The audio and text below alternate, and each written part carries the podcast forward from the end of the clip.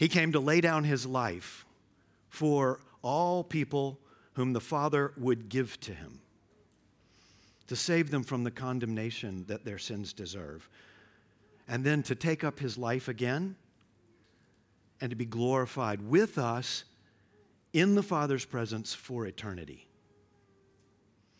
He's said and done all that the Father gave him to say and do, and now it's time for Jesus to lay down his life and take it back up again. And in chapter 18, which is where we're returning to in the Gospel of John, those things begin to happen. Turn with me in your Bibles to John chapter 18. John chapter 18, verses 1 through 11. If you have trouble following along as I'm preaching, you can scan the QR code that's in the bulletin and follow along with my manuscript. Let me read John 18, 1 through 11. Follow along with me as I read. When Jesus had spoken these words, he went out with his disciples across the brook Kedron, where there was a garden, which he and his disciples entered. Now, Judas, who betrayed him, also knew the place, for Jesus often met there with his disciples. So Judas, having procured a band of soldiers and some officers from the chief priests and the Pharisees, went there with lanterns and torches and weapons. Then Jesus, knowing all that would happen to him, came forward and said to them, Whom do you seek? They answered him, Jesus of Nazareth. Jesus said to them, I am he. Judas, who betrayed him, was standing with them. When Jesus said to them, I am he, they drew back and fell to the ground. And so he asked them again, Whom do you seek? And they said, Jesus of Nazareth. Jesus answered, I told you that I am he. So if you seek me, let these men go. This was to fulfill the word that he had spoken Of those whom you gave me, I have lost not one. Then Simon Peter, having a sword, drew it and struck the high priest's servant and cut off his right ear. The servant's name was Malchus. So Jesus said to Peter, Put your sword into its sheath. Shall I not drink the cup that the Father has given me? Let's go to the Lord in prayer before we dive into this sermon. Heavenly Father, we praise you for your word. We pray, Lord, that the meditations of our heart and the words of my mouth would be pleasing in your sight. Lord, you're our rock and our Redeemer. In Christ's name we pray. Amen. I hope that you see in this passage that Jesus is God, determined to receive God's wrath for our sin. Jesus is God, determined to receive God's wrath for our sin. That's the big idea in this passage. First of all, we see that John is telling us that Jesus gave himself up. That's the first point this afternoon, first of four, I might add. He gave himself up. Verses 1 through 3 is where we see that. He gave himself up. So, after praying for the disciples and for all who would one day believe in him, he did that in John chapter 17. Jesus got up from that upper room where he was with his disciples, where he had shared the Passover meal with them, and he led them out of the city to a very familiar place, a garden. John doesn't name it, but we know its name from the other gospel accounts. It's the Garden of Gethsemane.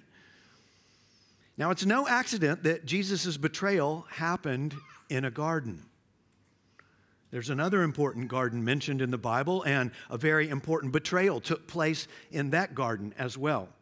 Our ancestors, Adam and Eve, betrayed their loving Creator God in the Garden of Eden. When they rebelled against God, their sin brought death into the world. Every single person who's ever lived, including us have walked in that path of rebellion and disobedience, just like they did. And we will die and be judged like them. Jesus said, Unless you believe that I am the Savior, you will die in your sins. He said that earlier in the Gospel of John.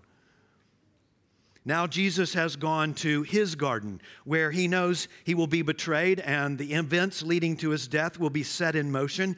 He's going to willingly be betrayed in a garden in order to solve the problem created by the first betrayal in the first garden. Adam and Eve lived in a garden of delight and brightness and beauty. Jesus, on the other hand, entered into a garden that was dark with dread. Eden's garden became the place of mankind's greatest failure in history. But Gethsemane, oh, Gethsemane, though dark, would be the beginning of Christ's victory over sin and death and Satan. In the Garden of Eden, God made a promise that a child of the woman would one day defeat the great serpent who had deceived man. 2,000 years ago, Jesus, the descendant of Eve, and the Son of the Father, walked into the Garden of Gethsemane ready and willing to set in motion the long awaited victory over the serpent and sin and death. This garden was a familiar place because it's a place that Jesus had often taken his disciples to teach them and to pray together with them. If any of us knew that we were going to be betrayed and captured by people who could do us harm, we'd try to go to a place that we thought our enemies would least expect. John wants us to know that Jesus wasn't taken by surprise and that he wasn't running away from the arrest that he knew was coming. We know that because John reminds us that Judas also knew the place, he was familiar with it. In verse 3, we learn that Judas had gone out from the supper they had had together earlier that evening, and he'd gone to the authorities to tell them that he could deliver Jesus into their hands. He knew just the place to find him. And so he assembled a large party of soldiers and officers to arrest Jesus. The soldiers would have been Roman soldiers, and likely, based on the wording here in the Greek, they would have been numbering in the hundreds hundreds of soldiers. They were armed, they were prepared. These hundreds carried lanterns and torches and weapons. now, it makes sense that they brought so many armed men because they would have expected that there might be resistance from the crowds of Jews who had poured into Jerusalem for the Passover, crowds who loved to listen to Jesus' teaching and might riot if he was arrested. But Jesus had spared them the danger of rioting crowds by going to this garden outside the city in the darkness. Jesus wasn't running away, he was giving himself up. Verse 4 reminds us again what John has emphasized throughout his gospel Jesus knew all that would happen to him. He had avoided being arrested so many times before. Guards had been dispatched to bring him into custody, and yet they failed over and over and over again. In chapter 7, guards are sent but return empty handed when confronted by their leaders. They, they reply, No one ever spoke like this man. Jesus would not be arrested unless he wanted to be arrested. Jesus gave himself up. Do you see Jesus' willingness to give himself up for you? Does your heart swell with love and admiration for Jesus like mine does when I read this and I know that he knew what was coming, but he gave himself up? He didn't run away. This Savior of ours wasn't tricked into saving us. No, he orchestrated it. Brothers and sisters, your Savior never flinched or drew back from his joyful task of saving you. Never. Hebrews 12, 2 says, For the joy that was set before him, Jesus endured the cross, despising the shame. If he would willingly offer himself up for you, then he has the same posture toward you now. He loves you. He's constant. He's consistent. He's joyfully willing to save and forgive and walk beside you all the days of your life. This is your Savior, Jesus. As the betrayal encounter unfolds in this passage, then we continue to see that Jesus is giving himself up rather than being taken captive. And we see that he demonstrated his divinity. He demonstrated his divinity. That's the second point this afternoon. If we see that in verses 4 through 6. Verse 4, of course, reminds us that Jesus is no ordinary man. He has the power of God and the knowledge of God. Why? Because he's the Son of God. And his foreknowledge of all that would happen to him doesn't make him shrink back, but rather leads him to lean into his task of saving us. And so the soldiers and guards don't need to hunt for him hiding behind the 11 disciples, do they? No. No, it's Jesus who steps forward and confronts his enemies. Whom do you seek? is his question. Jesus of Nazareth is their answer. The answer from those hundreds of soldiers, by the way. Jesus replies, I am he, though the Greek simply reads, I am. Jesus' reply is somewhat veiled and cryptic, but it reminds us, the readers, first of Jesus' seven I am statements recorded all throughout the Gospel of John, but it also should remind us of how God referred to himself when Moses met him in the burning bush on the mountain, back in those opening chapters of the book of Exodus. When Moses asked who he should tell the Israelites sent him, the Lord answers, Say this to the people of Israel I am has sent me to you. Jesus refers to himself as I am twice here in these verses, verses 5 and then verse 8. But as if we're, we might not catch it, John repeats it one more time in verse 6 for us. So we'll see it. He's identifying himself as God. Christ was there in the burning bush on the mountain of God speaking to Moses. And here he is in the light of these burning torches speaking to his enemies. His foreknowledge and his name identify him as God. But there's more. Look there at verse 6 with me. It says, When Jesus said to them, I am he, they drew back and fell to the ground. Now, it's doubtful that these Roman soldiers and a few Jewish temple guards would be struck with the insight that Jesus is declaring himself to be the great I am. It wouldn't be that clear, and there's no indication that they were viewing him with the eyes of faith, which is what it takes to identify that and see it and hear it and know what it means. However, we explain it though, and it is hard to explain. The power and the authority of Jesus has physically overwhelmed these soldiers. Their instinctive reaction is to draw back and fall to the ground. What great irony that when these men encountered the divine Son of God to commit a great act of wickedness, they drew back and fell to the ground in fear and awe. But for us, the ones whom he shed his blood for, we instead fall forward on our knees in trembling love before him. If you're not a Christian, because of my concern for your soul, I want to point out to you that the fearful response of these hundreds of armed men to the voice of the Son of God will be your response to him on the day of judgment. Philippians 2, verse 11 says, Every knee will bow and every tongue confess that Jesus is Lord. Some knees will bow and some tongues will confess in adoration and love for him, but others will bow and confess in fear of his coming judgment.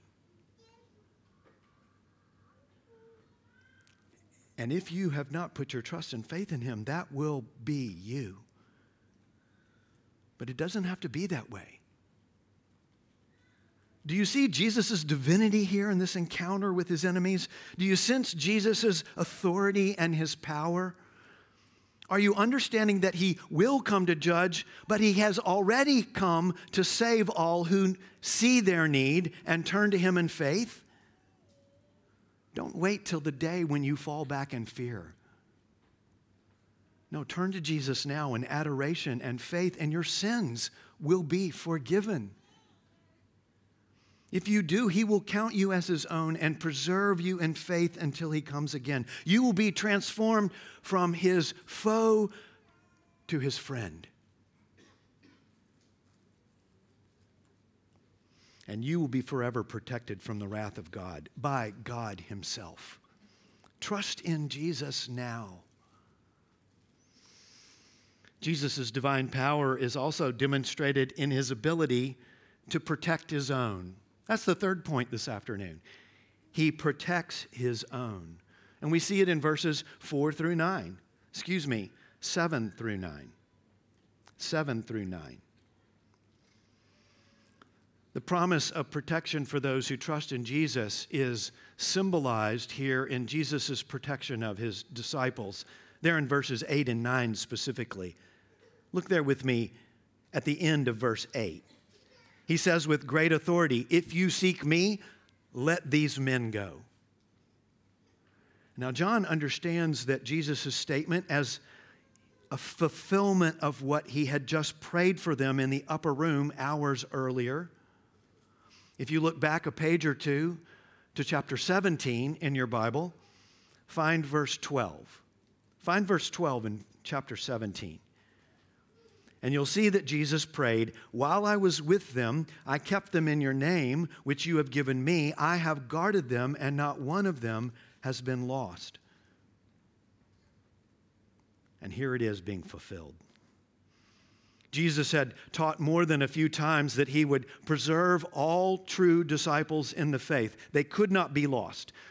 Speaking of his sheep that follow him, Jesus said in John chapter 10, verse 28, I give them eternal life, and they will never perish, and no one will snatch them out of my hand. Jesus' promises to preserve all those who are his true disciples. Jo- Judas was not a true disciple, but these 11 are. And so Jesus persuades this mob of soldiers to let them go. Now, we could point out that dissuading the soldiers from arresting the disciples is, is not the same as preserving them in the faith. Some Bible scholars think that the Apostle John is actually wrong when he interprets what Jesus did and said. They argue that in passages like John 10 28, Jesus is speaking about their eternal salvation, but here he's only protecting them from bodily harm. D.A. Carson, though, refutes that line of thinking, saying that Jesus' is protecting them from arrest is a symbol of his preserving them in their salvation. Another pastor theologian agrees, and he draws this application for us. He says, Jesus knows which trials to allow us to experience so that we may be sure that every difficulty and challenge to our faith that we encounter is one that Jesus has sovereignly permitted for our eternal good. Brothers and sisters, we're not wise enough to decide which trials are too much for us and which ones we can handle. Only God knows that. And we can trust Him to orchestrate our lives with His infinite wisdom. You may feel that something that you're experiencing is just too much, that your faith is going to fail. Now, we should stand with each other in those times. That's one of the reasons why we're a church, why we've covenanted to one, an, to one another, and to watch over either, each other's lives, to encourage one another in the faith. Holding each other up in prayer, comforting one another with the comfort we've, been, we've received from Christ ourselves. But think for a moment, beloved. When we get to heaven, we're going to be able to look back and see all the calamities and the trials that Christ didn't allow us to experience so that our faith would be sustained. You and I do not know all the calamities and the trials that we have avoided because Christ has protected us from them. It's only then that we'll see it and know it. John Calvin says of the disciples here, let us consider how great their weakness was. What do we think they would have done if they had been brought to the test? While therefore Christ did not choose that they should be tried beyond the strength which he had given to them, he rescued them from eternal destruction. If you're in Christ, then Christ has protected you so far in your walk with him, and he will be faithful to the end. He loves you, church, and there are countless ways that He's protecting and preserving you in the faith. And for that, we should thank Him regularly. One more threat to Jesus' divine control of this dark situation occurs. But Jesus prevents it from derailing his plan because he was determined to receive God's judgment. He was determined to receive God's wrath. That's the fourth point this afternoon that we see in verses 10 and 11. You can put it simply He received God's wrath. Beginning in verse 10, Simon Peter decides to take drastic action to protect his Lord. Let's read those two verses again, just to be clear what happened and what was said. Then Simon Peter, having a sword, drew it and struck the high priest's servant and cut off his right ear. The servant's name was Malchus. So Jesus said to Peter, Put your sword into its sheath. Shall I not drink the cup that the Father has given me? Now, Peter was eager to defend Jesus despite the force that came to arrest him being far too large for him to ever hope that he could fight back hundreds of Roman soldiers. He drew his sword, he cut off the right ear of the high priest's servant, not even a soldier, mind you. But Jesus immediately rebukes Peter and utters perhaps the most important words in this entire text. It's a rhetorical question Shall I not drink the cup that the Father has given me? The answer is yes, I shall drink that cup. Don't stand in my way, Peter. Scattered throughout the Old Testament, a cup filled with God's wrath and anger is a metaphor or an image that God uses to describe how he will repay sin. Look back for just a moment in your bulletin, if you have it with you, to Psalm 75. Thelma Zerbick read that for us earlier. Look there at verses 7 and 8, towards the end of the psalm. But it is God who executes judgment, putting down one and lifting up another. For in the hand of the Lord there is a cup with foaming wine well mixed, and he pours out from it, and all the wicked of the earth shall drain it down to the dregs. That means drink it. God is holy and just. He is the judge of all the earth and all people. The scriptures are clear. All sin deserves God's just condemnation and punishment. His anger is roused by sin, and everyone who refuses to repent of their sin and seek his forgiveness and salvation, they will drink this cup of wrath. That is what will happen to the wicked. But here we see Jesus saying something amazing. We see him saying that he's going to drink that cup. In going to the cross, Jesus will be drinking the cup of God's wrath. The one and only beloved Son of God will experience what unrepentant sinners deserve. He, the Holy One of Israel, who always has done exactly what his Father guided him to say and do, he will take on himself what unholy people should receive from God. The theological word for this is propitiation. And it is the primary way that the Bible describes the atoning work of Christ on the cross. Ligon Duncan, a current day Bible theologian, says it this way Wrath is what our sin and rebellion justly deserve. Even though God is a God of infinite love, he does not show his mercy at the expense of his justice. In other words, he doesn't compromise his justice. So, propitiation is the way that the loving God shows us mercy justly Did you hear that? He shows us mercy justly. And it's included as well, and it's referred to in our statement of faith.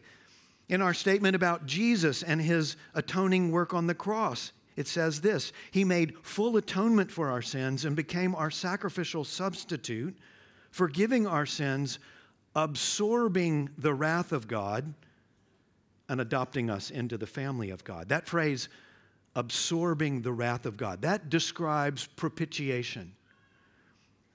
Penal substitution is another theological phrase to describe it.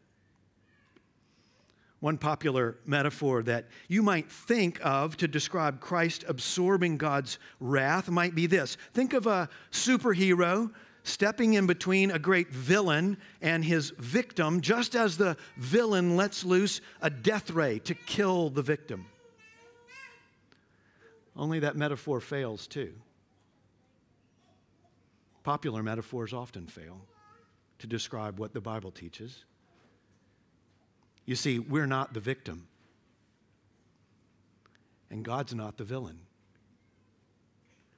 We're the villains who have rebelled against a holy and loving God. We deserve to drink the cup of wrath. Some theologians consider the idea of Jesus having to drink the cup of wrath to be a, a, distortion of God and his saving work and his love. They, they think it turns God into an unreasonable pagan deity. But that's not the God of the scriptures. Why? Because Jesus isn't our Savior trying, just trying, if he could, get his angry Father to love us. No. No, no. He is going to the cross because the Father has loved us before the foundation of the world. And He's given the Son as the greatest expression of His love. John 3 16.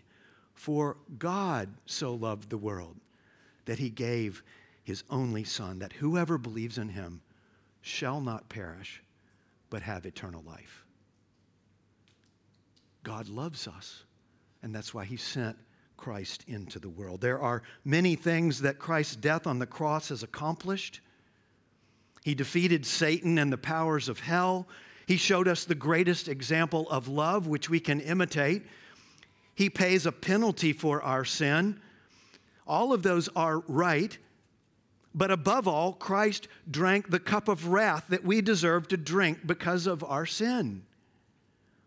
Only the triune God could absorb the wrath of God on our behalf and save us to be his own dear children.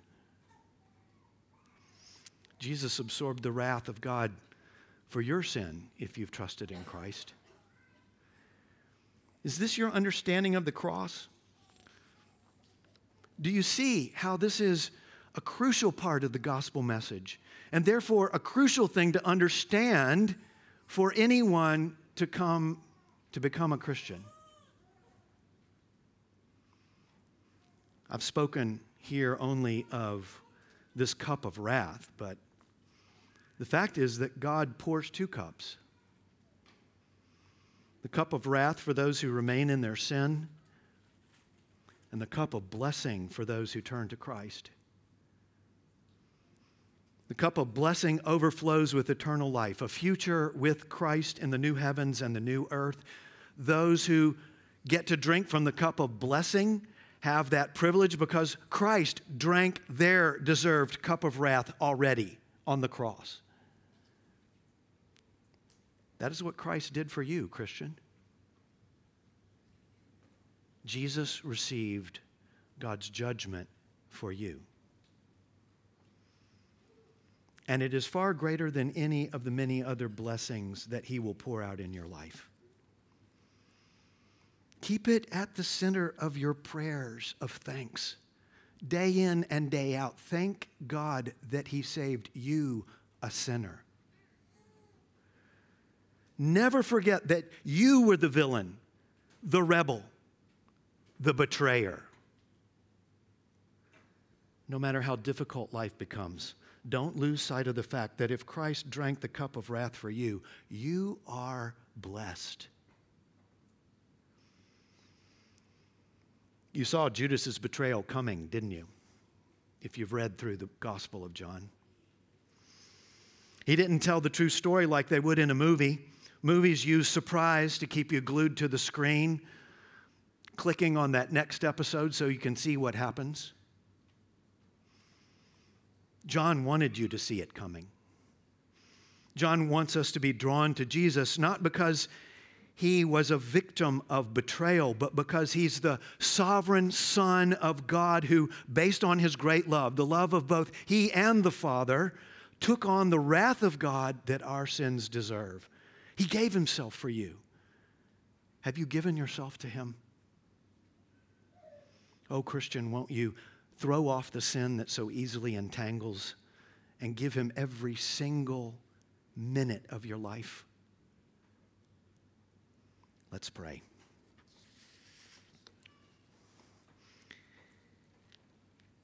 Oh, Heavenly Father, we praise you that you are not simply an unreasonable pagan deity who's going to be satisfied with trinkets and earthly gifts. You are the holy God of heaven. And your wrath against sin is just. And your love for us is infinite. And we praise you that you and the Son orchestrated the plan for him to die on the cross, to drink that cup of wrath, so that we wouldn't have to, and we'd get to drink the cup of blessing. We praise you that the Spirit convicted our hearts of this great message, this great work that you've done, and has applied that saving work of Christ to us, sealing us for the day when you return. Oh Lord, we pray that you'd help us follow you wholeheartedly and trust in you evermore. In Christ's name, amen.